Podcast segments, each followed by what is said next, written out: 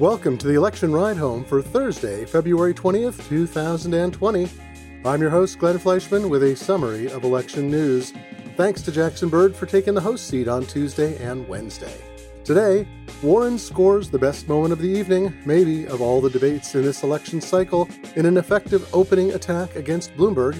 Most candidates besides Bloomberg do about their best in debates so far, recounting Bloomberg's very bad night and a couple of his good moments.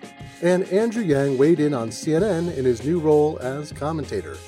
The Nevada caucuses are in two days. South Carolina holds its primary in nine days. Super Tuesday follows hard on its heels on March 3rd, and it's an ever shorter period until we hit the general election in 257 days. And here's what you missed today from the campaign trail. It was a remarkable sight last night.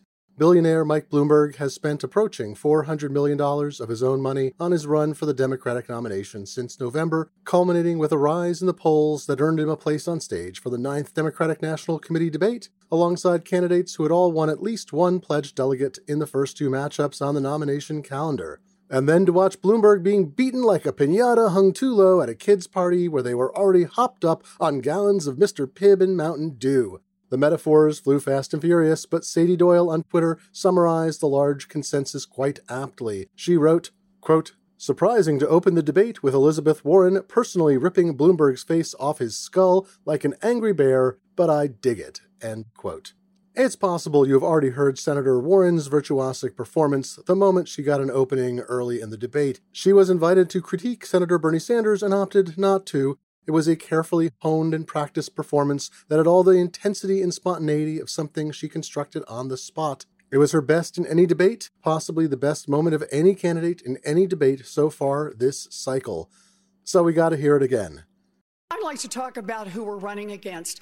A billionaire who calls women fat broads and horse faced lesbians. And no, I'm not talking about Donald Trump. I'm talking about Mayor Bloomberg.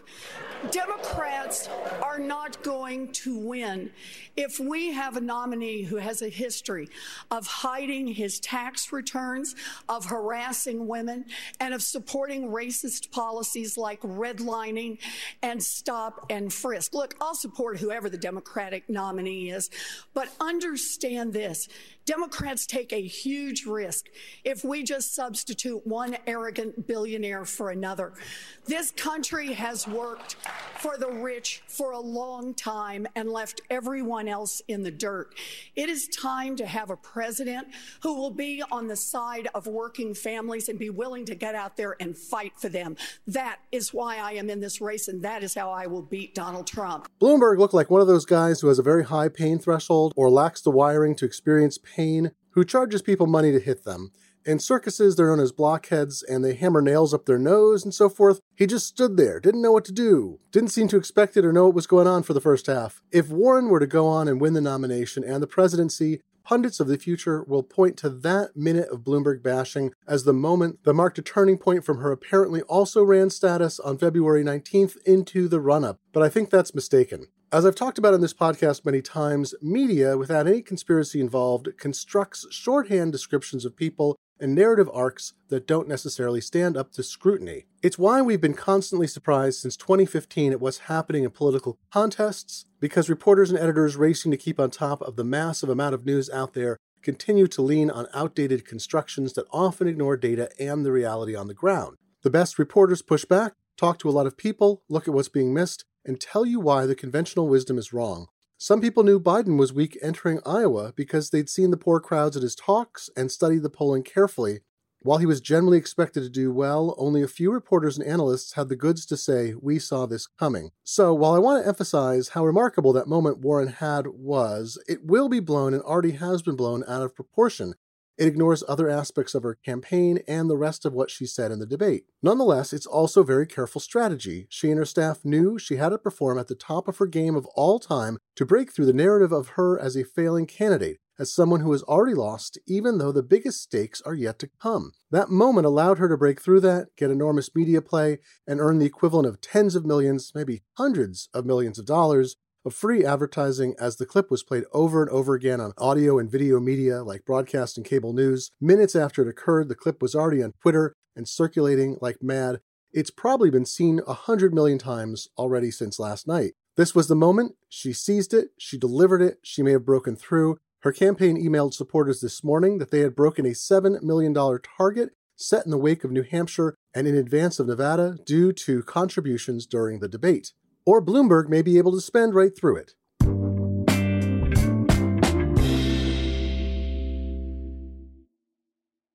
The election ride home is brought to you by Plexiderm.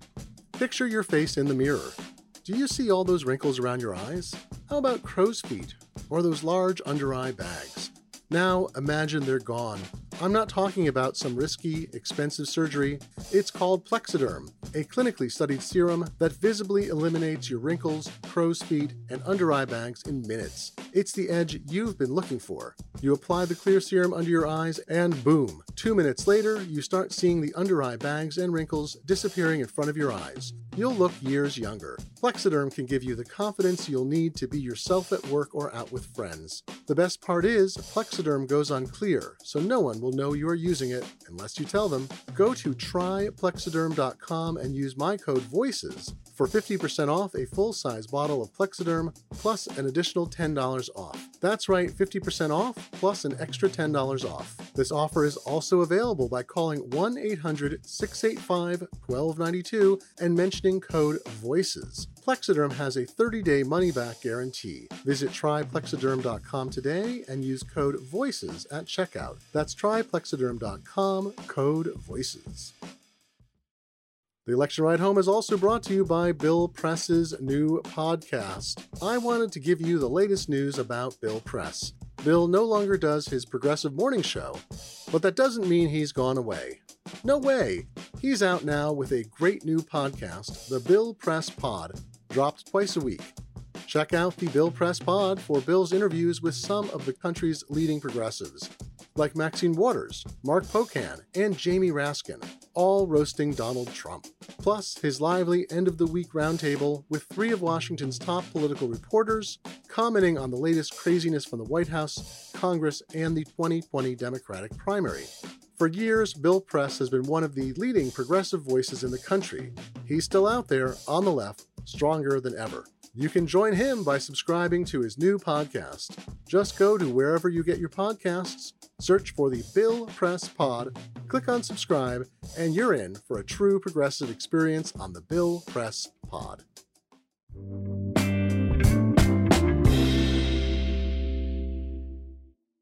All right, I had to open with that, but let's back up. The Democratic National Committee was highly criticized for changing the criteria between the 8th and ninth debates. It had already received some heat earlier in the process as the thresholds to participate seemed to exclude more candidates of color than white candidates. Senator Cory Booker was one who objected to the shaping of reduced numbers on stage. In the eighth debate, candidates still needed to have a large number of individual donors spread across states, and it was possible to buy those numbers as billionaire Tom Steyer did through excessive online spending to request small dollar donations. And I think despite the criticism of requiring just polling thresholds to participate or to have won a delegate, it paid off for the DNC. Without that, Bloomberg would have escaped scrutiny. But they got him on stage, and candidates beat the stuffing out of him. On stage last night were six candidates total, all of them remaining viable in advance of Super Tuesday, and all of them except Bloomberg needing a story to tell out of Nevada, where he's not competing. Along with Bloomberg, Sanders, and Warren, we saw former Vice President Joe Biden, former Mayor of South Bend, Indiana, Pete Buttigieg, and Senator Amy Klobuchar. This was largely a pretty great night for everyone but Bloomberg, each of them delivering among or the best performances on stage that they had so far. Bloomberg was the lightning rod and took a lot of heat and fire from other candidates, giving them a chance to breathe. It was the best debate this cycle in forcing candidates to deviate from scripts and talking points and respond directly on some key issues. There were some off base attacks, but a lot of the issues addressed the hand waving parts of candidates' agendas, promises, and experience. And there was some humor and camaraderie at times, even. Major issues that had time devoted to them included climate change, immigration, and healthcare. Let's go down each of the other folks on stage besides Bloomberg before we get back to him. Sanders had the opportunity to deliver many of his campaign talking points about economic fairness, equitable taxation, free college education, student debt relief, healthcare reform, and more. He faced relatively few attacks for a few reasons. As I said, Bloomberg took a lot of heat, the other candidates want him out of the race. Sanders and Warren have a clear contempt for him, but the moderates don't need him or his competition. Warren and Sanders remain collegial. When Sanders responded to a question about how to fund his Medicare for All plan, he noted that Warren's was pretty similar, and he just went further. Warren mostly avoided needling Sanders. Buttigieg had some fire for Sanders, but he and Klobuchar seemed like they had the knives out for each other, because between them and Biden, there's only enough support for one moderate to survive. Sanders did face criticism for not releasing his full medical records. He's had a heart attack and two stents. Bloomberg also has two stents. Hey, I'm also a member of the Stent Club. I only have one. Sanders had promised to release those records, but has backed away and hasn't offered a plausible reason as to why. However, he's kept up a bruising campaign schedule after a short recovery period. A stent really is an amazing thing. I felt so much better after getting mine several years ago. By the way, Sanders' campaign had to walk back a remark his spokesperson, Briahna Joy Gray, made earlier in the day. She told CNN yesterday, quote, It's really telling, giving none of the same concern is being demonstrated for Michael Bloomberg, who is the same age as Bernie Sanders, who has suffered heart attacks in the past, end quote. Bloomberg's campaign quickly responded that the former mayor never had a heart attack. Stents are put in not just to respond to heart attacks, but to remove blockage before heart attacks occur. Former President George W. Bush had one put in for that reason in 2013. Gray then withdrew the claim and said she misspoke. The issue of so called Bernie Bros came up on stage also. This is the label by those outside the Sanders campaign for aggressive supporters of the senator, largely male, who engage in vitriol, abuse, and harassment, often focused on women who express sometimes slight disagreements with Sanders' position or candidacy. Sanders reiterated and expanded on a point he made a few days ago after two female leaders of Nevada's powerful culinary union were attacked by Sanders' supporters. Quote, we have over 10.6 million people on Twitter, and 99.9% of them are decent human beings, are working people, are people who believe in justice, compassion, and love. And if there are a few people who make ugly remarks, who attack trade union leaders, I disown those people. They are not part of our movement. End quote. Buttigieg rebutted this position and concluded with an excellent millennial response. Quote, Look, people know the way your supporters treat them. End quote.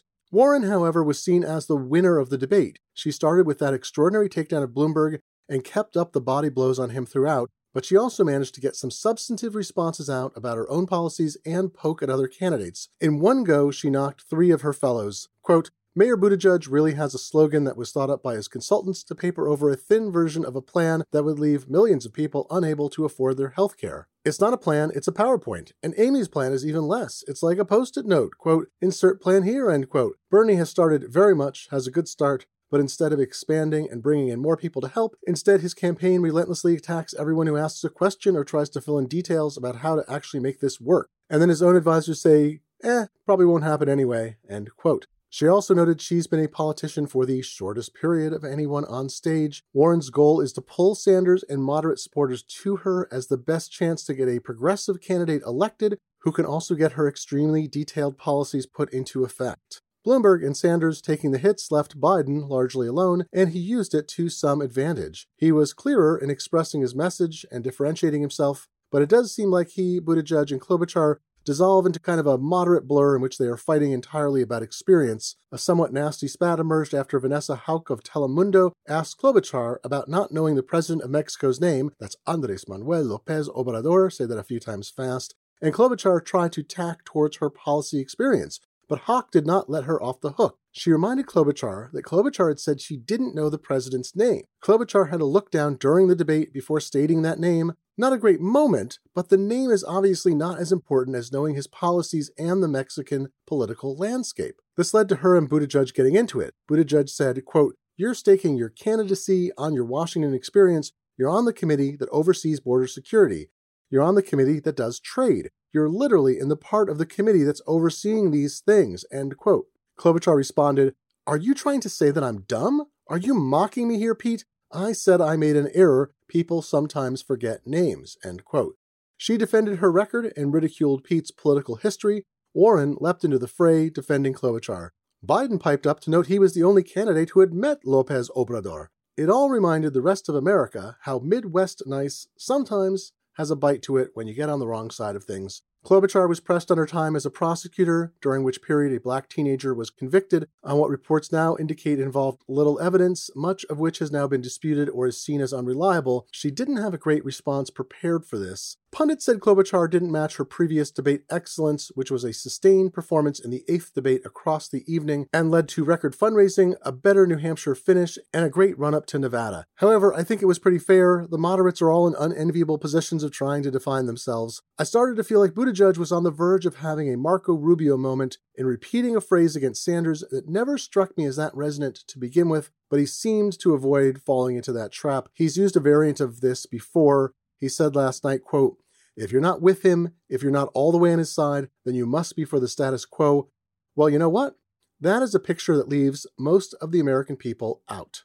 End quote. By the way, the order of candidates' speaking time was Warren with 16 minutes 36 seconds, Klobuchar with 15:48, Sanders with 15:18, dropping down to Buttigieg with 14:04, Biden at 13:25, and Bloomberg at 13:14. Watching it live, it felt like Biden and Bloomberg barely spoke at all, while Buttigieg had a lot more time, even though it was quite close to theirs. Let me close this segment with this. Look, I, it's true that uh, I was into Bernie before it was cool. he was uh, thank you, congressman at the time.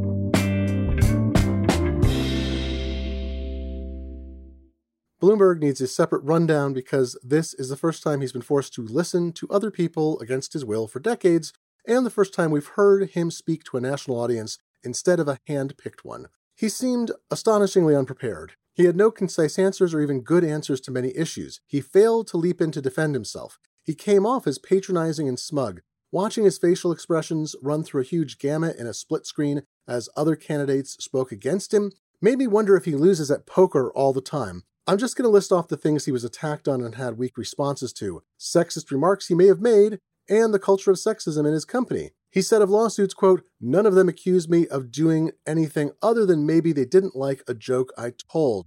The audience was not happy with that. He refused to release people from non disclosure settlements, stating they were consensually made. The audience actually booed stop and frisk. He again claimed he was responsible for inheriting the policy and reducing the frequency, ignoring the rise during his administration and the court case that led to the necessary reduction. The failure to disclose his tax returns. He said he had thousands of pages and it took time and it was coming, but not till after Super Tuesday, and stated that he'd only entered the race in November. Being a multi billionaire, Sanders said, quote, I believe in democratic socialism for working people, not billionaires, healthcare for all, educational opportunities for all, creating a government that works for all, not just for Mr. Bloomberg, end quote. Bloomberg responded, quote, What a wonderful country we have. The best known socialist in the country happens to be a millionaire with three houses. What did I miss here? However, Bloomberg did have some positive messages he was able to get out. He's in favor of a wealth tax, just not Warren's. He implemented one in New York City, and he lives and pays tax there, one of the most heavily taxed places in the country. He spoke out forcefully for efforts to blunt climate change and said he'd rejoin the Paris Accord on his first day in office. He also had this great zinger late in the debate.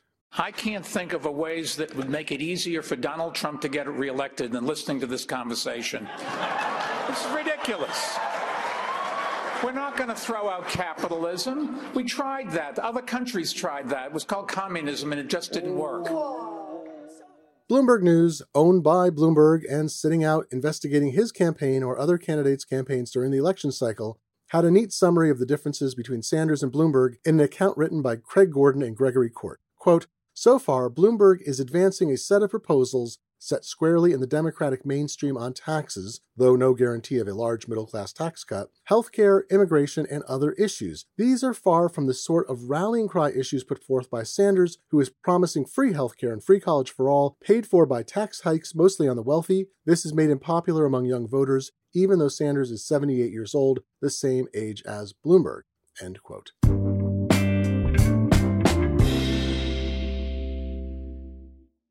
Former candidate for the Democratic presidential nomination, entrepreneur Andrew Yang, joined CNN as a commentator. His tweet before the ninth debate was this quote, This is going to be the Mike Bloomberg debate. He's new and rising. End quote. Yang is off to a great start. However, he redeemed himself following the debate on CNN with this excellent analysis. He was, I'm sure, getting coached and prepared. He was like, I don't know if I'm going to be in this debate. And so I don't think he was coached hard enough. Number two, he was clearly instructed to keep his cool no matter what, mm-hmm. but that ended up presenting as being lethargic and uninterested for a big chunk of the debate. And the third most telling thing is that if I'm his team, you know he's going to get a stop and frisk question, like a, a, gender discrimination or mistreatment question. So you coach him and you have him give you 60, 75 second answers over and over again until he can do it in his sleep. And the fact that he did not have those answers at his fingertips lets me know categorically he was not properly prepared for well, this debate. They... Bloomberg's team insists he was coached.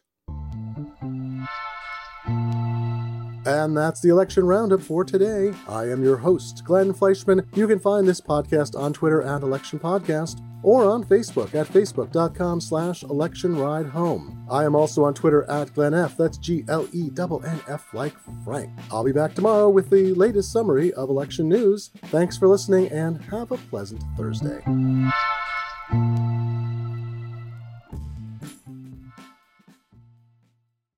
Why? Why? If you Why? have T-Mobile 5G home internet, you might be hearing this Why? a lot. Why? Every time your internet slows down during the busiest hours. Why? Why? Because your network gives priority to cell phone users. Why? Good question. Why not switch to Cox Internet with two times faster download speeds than T-Mobile 5G home internet during peak hours? Okay. Stop the whys and visit cox.com slash 5G home for details. T-Mobile prioritizes certain T-Mobile phone users over home internet users during times of congestion.